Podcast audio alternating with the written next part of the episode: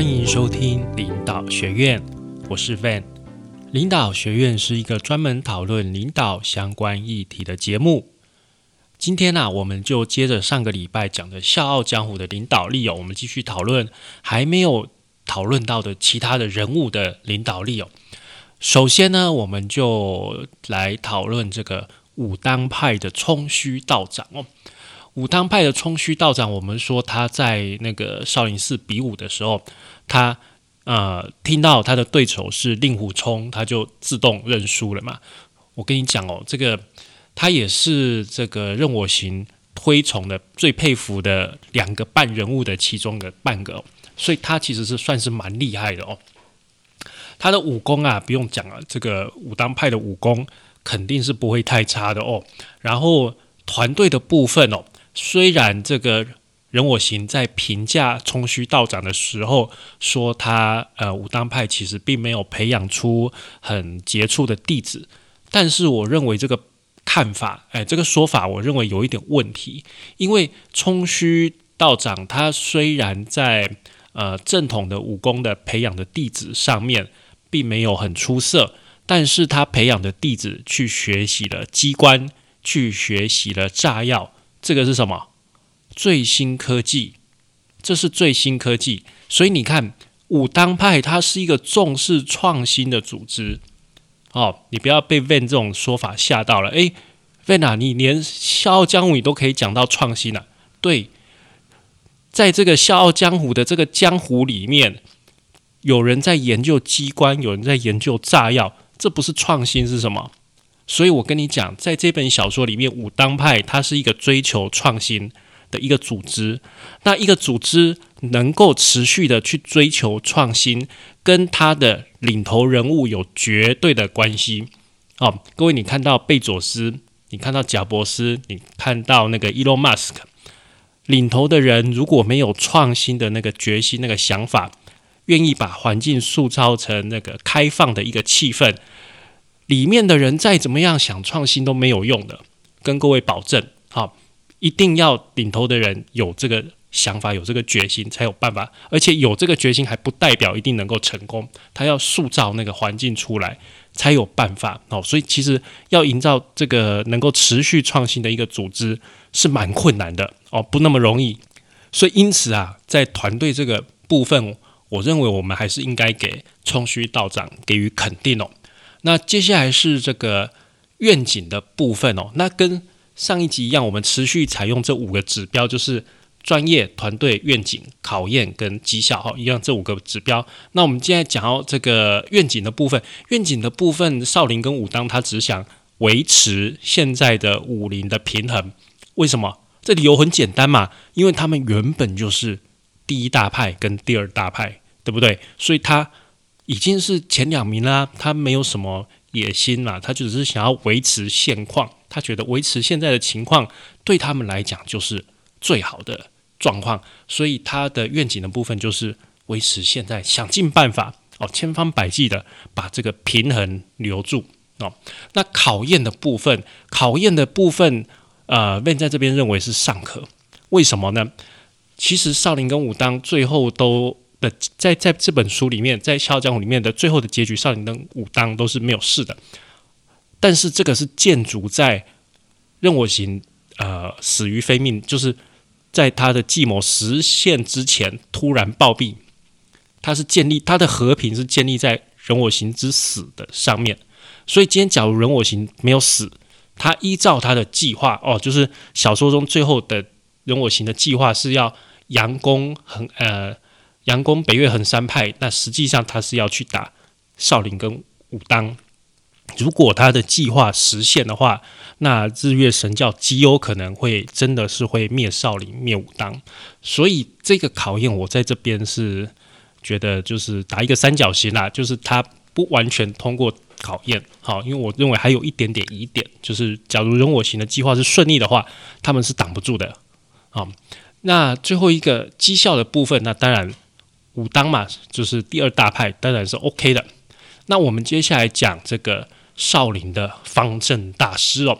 少林的方正大师武功非常的强哦，哦，武功非常强。虽然他输给了任我行，他在这个比武的时候输给了任我行，但是实际上他武功还是非常强的。毕竟他是练这个易筋经的嘛，然后他的团队也是很好的。少林寺的这个团队就很多人嘛，很多这个练武之人，然后大家也都在里面，所以他的团队也是带的很好。那愿景的部分，我们刚刚也讲过了哦，他是希望维持武林的军事，那少林寺还是在 number one 的一个位置。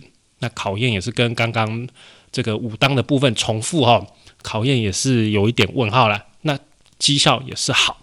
那这个方正大师这边呢，我要特别跟各位讲，你不要看这个方正大师在小说里面好像就是很平淡的一个人物，各位啊，这种平淡的人物最可怕。看起来他好像没有什么心计，对不对？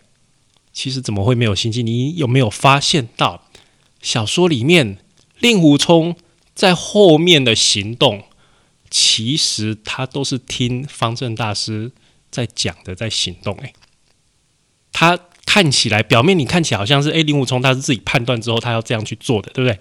但是你会发现他都是顺着方正大师的意思在往前走，所以你说。方正大师的领导力好不好？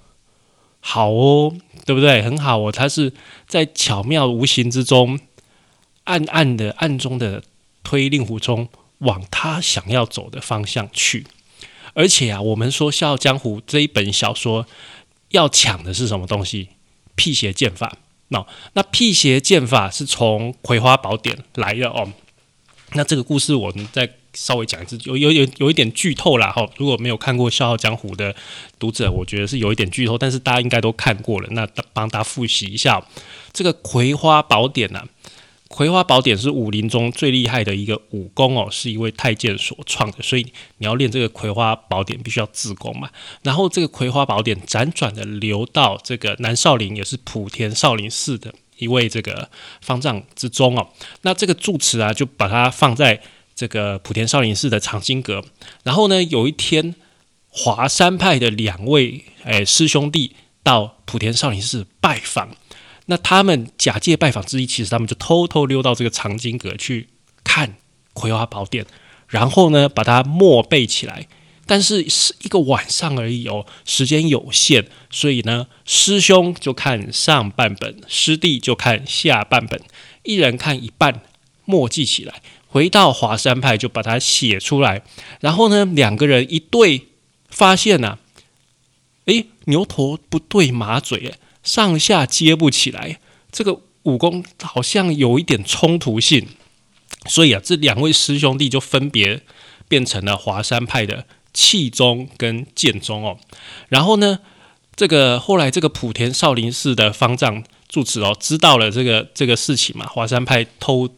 偷偷的去抄这个他们的《葵花宝典》的事情，他就请他一位弟子，好，请他一位弟子也是和尚嘛，就去这个华山派，请他们想要说把这个他们抄下来的《葵花宝典》把它毁掉哦，把它毁掉。然后呢，这位少林寺的师傅就到了呃华山派，但是啊，他到了华山派之后啊，就看了这个。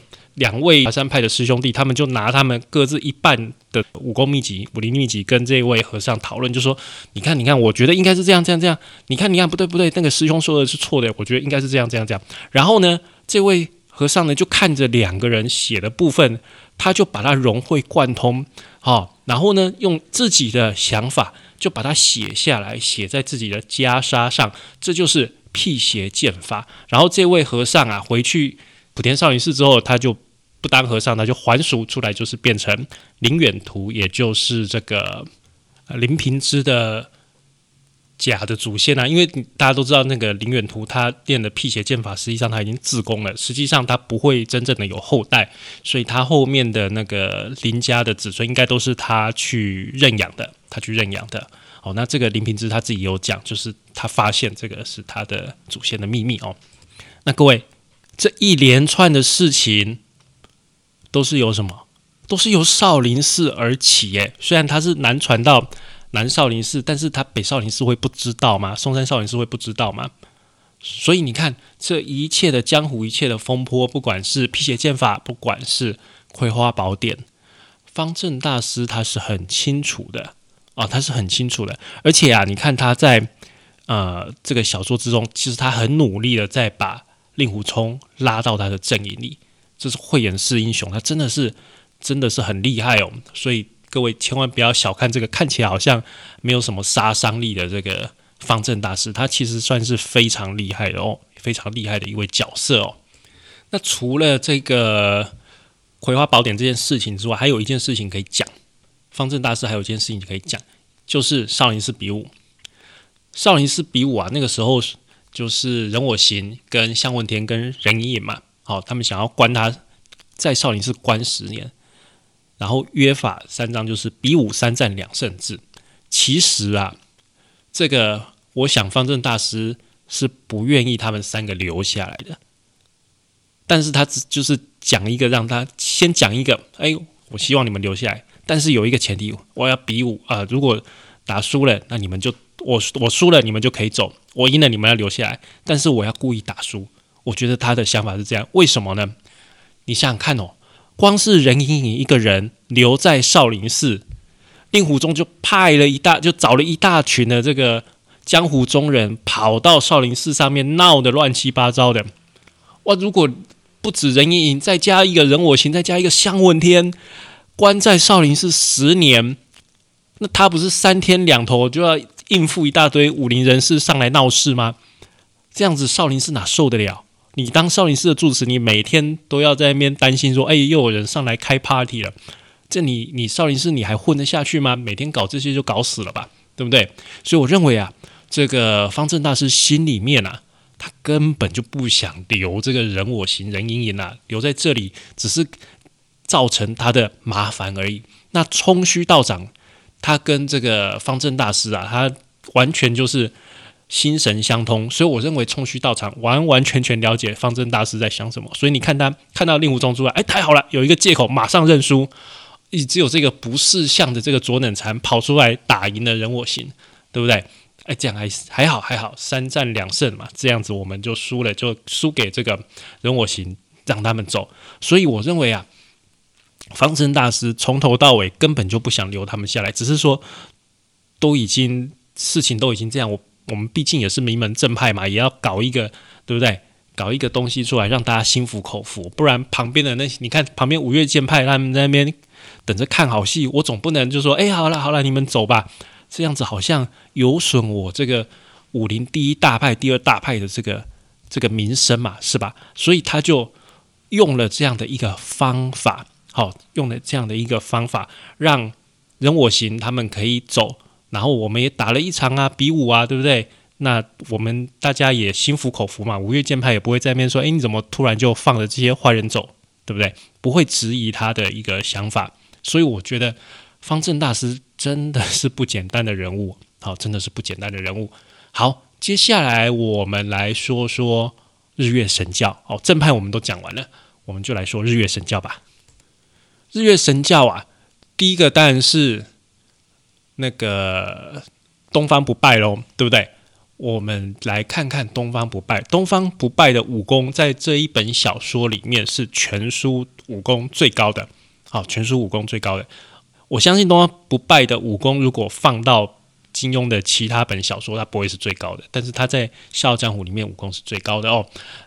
那讨论东方不败，我们要分两个情况讨论，就是练了葵花宝典前跟练了葵花宝典之后。因为练了葵花宝典之后的东方不败的性格，完全的是一个大转变。他在修炼这个这个葵花宝典之前呢？你看，他跟桐柏雄也很好，然后他在日月神教里面的地位也很好。然后呢，为什么他要推翻人我行？因为人我行暴虐，哦，人我行暴虐，所以东方不败他算是起义推翻人我行的，所以他也是很有很有愿景的。然后他跟他的团队相处的也很好，然后也成功了，真的把人我行推翻掉，而且他还对人影很好。你看人影都一直叫他叔叔嘛，所以你看东方不败在练葵花宝典之前，是一个非常好、非常有领导力、很棒的一个五星级的领导人。但是就在他练了葵花宝典自宫之后，他的性情整个大转变。教中的人都说，教主每天都看不到啊，其实他们看到那个只是一个假人，真正的东方不败每天都看不到的。好，他只只是派那个假的东方不败跟杨莲亭在那边出来，然后一声不响，全部都不讲话，对不对？然后后来他们杀进去才发现，东方不败每天都在修葵花宝典，不然就是在那边啊陪他的杨莲亭，对不对？他根本无心于教务嘛。所以在修炼的葵花宝典之后，他的团队分崩离析，他也没有愿景了，他只是觉得我啊，我希望我自己变成一个真正的青春少女。然后他也完全没有没有办法去通过任何的考验。那你看后来他们就被被令狐冲被任我行他们打败，那也当然也没有建出任何的绩效，没有办法做任何的工业。因毕毕竟你的团队也是很糟糕，所有情况都很糟糕的情况，哦，就会造成怎么样的一个结果。所以啊，你可以看到最后任我行还是说了一句啊：“东方不败，饶你奸饶四鬼。”也想不出老老夫传给你这一本《葵花宝典》的意义。你看这一本《葵花宝典》，让东方不败从一个五星级的领导人变成零颗星，所以这个《葵花宝典》是只是增强他的武功而已，让他这个人的领导力完全的毁灭。所以真的啊，人我行的心计真的是很可怕，真的是很可怕。好，那接下来我们就来讲人我行了。啊，龙行他的武功当然是强了，但是他的吸星大法有后遗症嘛？我认为最后他死去的原因应该就是那后遗症反噬的结果。哈，好，他的武功虽然好，但是他的团队并不挺他，因为你看到很多这个在日月神教的很多人后来是转往支持东方不败，因为。任我行太暴虐了。其实你看到最后，任我行只有什么向问天还愿意支持他而已。其实大部分的人都不愿意支持任我行的，所以他的团队是不好的。然后你又再看他又重掌教务之后，他的团队也是很奇怪呀，对不对？也是很奇怪嘛，就是拍马屁啦，然后也没有真正在做事啦。哦，任我行感觉就是他希望就是他一个人就是英明神武，然后其他都是小喽啰，就是听他话就好。这样子的团队是真的团队吗？这样的团队，我不认为他是一个很好的团队啦。好，那他的愿景当然是什么？一统江湖嘛，一统江湖。他跟前面几个枭雄，哪几个枭雄？华山派岳不群跟嵩山派左冷禅，好，他们一样，他们三位的愿景是一统江湖，所以他们的野心相对于书中其他人物，他们的野心是比较大的。那因为有这个大的野心，所以他们的心计，啊，在旁人看起来也会显得比较阴沉，啊，也会显得比较阴沉，哈，毕竟是要并吞嘛，啊。那任我行最后的考验就是也算是没有通过了，虽然他已经呃复位成功了，重夺回日月神教教主之位，但是最后他还是死亡了，因为他练功的一个反噬哦。那他的绩效，他的功业。我认为是 OK 的啦，毕竟他已经打败了东方不败，抢回教主之位。那后来他就是呃，算是猝死嘛，猝死然后那就传给任盈盈。好，那任盈盈之后是向问天。那向问天，我们没有办法去讨论他的领导力。我跟各位报告为什么哦？向问天这个角色在书里面是很重义气的一个角色，但是。呃，好，他的武功我们也可以看得出来，他武功不算差，虽然不是顶级，但是不算差。但是就是向问天最后他接教主的一个情况，我们没有办法在小说里面看得出来，他的团队是怎么样，他把日月神教带往什么地方，他为日月神教做了什么，最后打造成一个什么样的一个组织，其实我们在小说中没有看出来，因为这本小说在。这个令狐冲跟任盈盈结婚退隐江湖之后就结束了，他只是带过说，哎，后来向问天去接了教主之位，所以我们并没有办法从故事中去了解向问天接教主之位之后，把日月神教带领成什么样子，带领往什么方向是没有办法看到的，所以我们这个地方就不去讨论向问天的领导力，因为。看不出来。好，所以我们现在来讲任盈盈啊，任盈盈，任盈盈这个角色啊，一开始前面就是小说前面的几回里面，你是看不到这个角色存在的哦，看不到这个角色的存在，他是借由其他人很害怕圣姑，然后后来慢慢。令狐冲真的喜欢她，是在那个绿竹翁在洛阳那边跟她学琴啊，喜欢上这个婆婆啊，然后后来才慢慢把她角色带出来啊。那任盈盈这个角色是个狠角色啊，对，是个狠角色啊，毕竟她是任我行的女儿哦。首先啊，他的武功专业并没有很厉害哦，并没有很厉害，但是他的三尸脑神丹很厉害。啊，他这个三尸脑神丹很厉害，然后靠着他的智慧跟这个三尸脑神丹，完全可以弥补他的武功不足之处。我直接跟你讲，任盈盈的武功完全没有办法跟令狐冲比，但是他的手段、他的脑筋加上来，他完全就是压着令狐冲在打，所以令狐冲基本上是乖乖听任盈盈的话嘛，对不对？就是一个天魔锤短护鬼的一个概念。怕太太，哈，怕太太，这是好的，这是好的。好，那接下来呢？团队的部分嘛，那任盈盈其实他后面很好的带领了日月神教，他让日月神教跟这些武林正派和平共处了很长的一段的时间，双方能够彼此体谅哦，所以他的这个团队的部分也是不错的哦，而且你看他下面的部下都特别听他话。不只是三尸脑神丹而已，因为任盈盈他愿意施给这些这些他的属下一些恩惠，所以他们基本上会涌泉以报哦。那他的愿景会跟令狐冲比较接近，他是觉得啊，你们都在搞这些报仇的，很很烦啊，很厌啊，所以他是比较出师一点的。好，他是比较啊，不想再搞这些江湖中的恩恩怨怨。好，希望离世。离世独立这样子哦，那他的考验也是通过的哦，他的考验也是通过的。他的考验在什么时候呢？我认为他的考验还蛮多的，因为毕竟她是女主角嘛。第一个考验就是她背着令狐冲去少林寺求方正大师教他易筋经嘛，这个是比较辛苦的。虽然是说是呃为爱走天涯，但是他毕竟确实是一个辛苦的考验。然后后来呢，任我行突然猝死之后，他接下。教主的位置，这个是一个真正的领导力的一个考验，因为毕竟你平常要是没有累积之前的对人的那些恩惠，那其实啊，以她一个小姑娘突然接下日月神教教主之位，应当是很不稳的，啊，应该是很不稳的。假如没有向问天这些其他其他这些教众挺他，他是很不稳的哦。我不认为，因为她是人我行的女儿，她就有办法。